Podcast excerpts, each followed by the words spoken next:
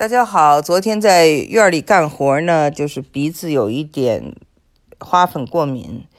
所以今天说话呢会有一种感冒的感觉。今天想讲的是小镇无大事儿。我们生活在一个非常典型的美国小镇上。那么德州大家知道环境是比较恶劣的，呃，所以呢这里的自然呢不是很好，呃，夏天是特别的热。啊，冬天又是嗯，温度可以一天就体会了春夏秋冬。那么最近呢，我们这个小区啊，有一个小朋友，也其实也不是小朋友了，就是青少年啊，他出去遛狗，遛他家的狗，然后呢，就去了旁边的公园，然后就丢了。说到公园呢，就不是说像。中国的像中山公园呐，或者是呃这种啊劳动人民文化宫啊、北海啊啊都有剪枝啊，都很维护的很好，呃都有专门的园丁。呃，我们这儿的这个公园呢是非常的野的，它有湖有水，还有很多灌木丛。这灌木丛可以很扎人的啊，呃，而且呢，它在这个呃如果下大雨的时候，就可能就变成了汪洋一片，都是非常自然的。呃，来过美国人都知道啊，所谓的公园就是，就是它就是一个词儿，荒，嗯，那么就是他呢，就是走丢了以后呢，就求助于呃他家人，他家人就找了这个消防局，消防局和警察局就倾城出动啊，除了我们区，还从其他两个区就调了呃一几波这个消防局的人。啊，这个消防员们还出动了直升飞机，直升飞机呢还有一种热敏，就是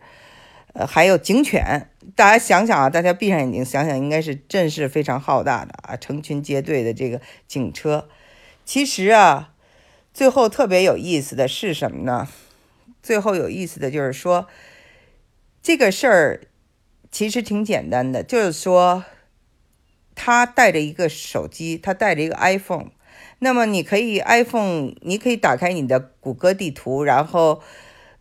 点到你家里头，然后你可以自己这么找，就按照他这个指路啊找回家。你也可以就是说跟旁边的人啊，或告诉你的家人，用寻找 iPhone 来寻找你的地点。这其实啊，这种架势呢，就是劳民伤财。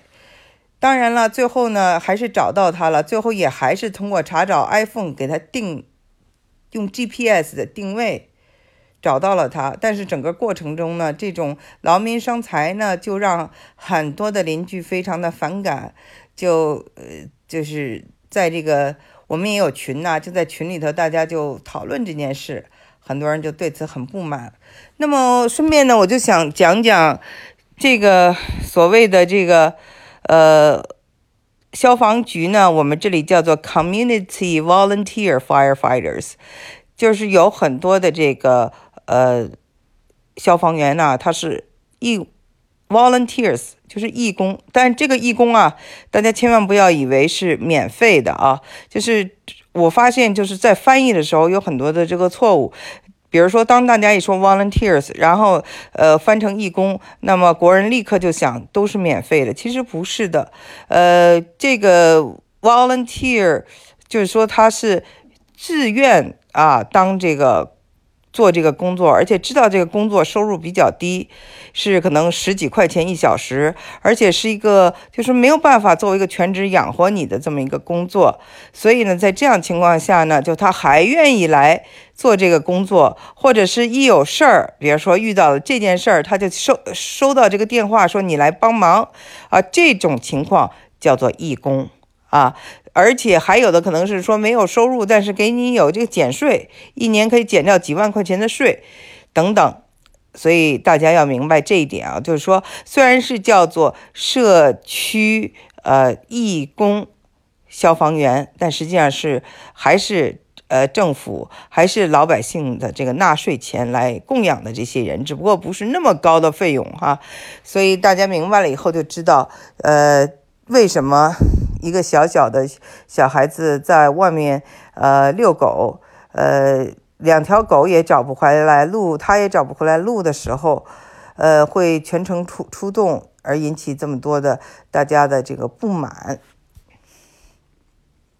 是一方面呢，就是消防员就是非常热心，在这个社区呢做很多工作来帮助大家。所以像这种小孩儿，他到了这个公园里找不着路，那么最后一定是被消防员解救的。我想他也是吓坏了，而且身上呢可能在灌木丛里走也，呃，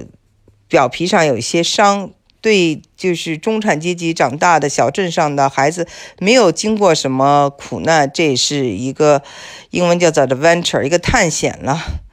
呃，说到探险呢，就是我呀认识一位呃女士，她已经当 grandma，就是祖母的年纪了。呃，她呢就是写了三本书，她跟我说，所以呢，我们有一次我就去她家聊天啊，就跟她聊她的书。他呢，先生本人是一个呃牙呃医生，所以呢，他呃就是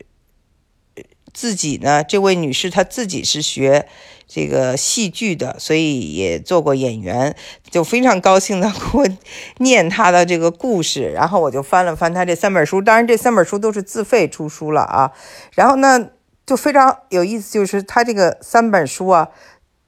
都在强调了一个故事，这一个故事在三本书里都讲了一遍，就是他高中的那一年呢，和他的那个当时约会的那个男生，肯定不是现在的这个医生丈夫了啊，是当时的那个男生呢，就一起啊开车去这个麦当劳，然后呢，他这个呃男朋友大概就是呃化妆身上流血了，或者是呃坐在他旁边就是。假装就是做了一个恶作剧吧，所以当他买了这个汉堡的时候呢，这个他这个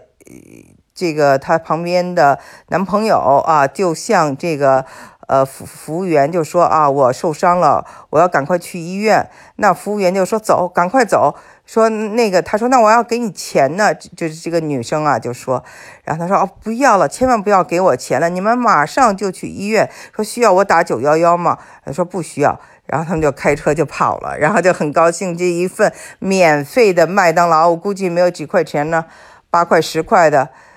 呃，就对他印象很深。那那大概是他十六、十七岁的事情吧，他现在已经是六十七岁左右的样子了。就这个故事呢，是他人生最大的一个经历了，我觉得。所以他不断的在他的这些书里谈到，呃，人生的一些就是让他呃。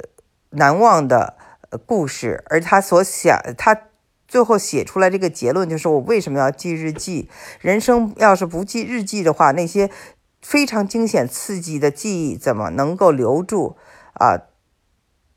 那三本书里都在提这个故事，我就想啊，对我们在大城市生活的人来说，这个故事就是太……呃，就我会就耸耸肩，觉得呃，so what？对啊，这有什么？但是对他来说，确实就是非常的难忘怀。所以我想说，就是说，在平静的嗯小镇上呢，貌似是没有什么故事的。人们其实是需要一种存在感。所以就为什么说这个小孩子他这个就是遛狗。丢了以后呢，也成了一个非常大的一个他的人生经历，也成为整整个的这个小小镇上的这么一个大家来谈论的这么一个话题。我之前讲过中产阶级生活的这种无感，就是太平静啊，太安静，所以呢，大家有时候需要他们自己制造一些冲突啊，戏剧冲突。我们知道。电影啊，或戏剧都要讲戏剧冲突，这是一种生命的张力嘛。所以呢，缺乏这种生命的张力，就要通过不管是呃恶作剧，还是一些呃呃 party 啊，一些呃人来疯啊，或者美好的事物应该很多啊。希望不会有一些悲剧的东西，呃，来就是大家做一些事情。就是感到哦，我是活着的。那么活着呢，就有沸点嘛，就需要刺激嘛。那沸点就是低，沸点高，反正就是活的时候要有一种感受力，他才觉得自己是活着。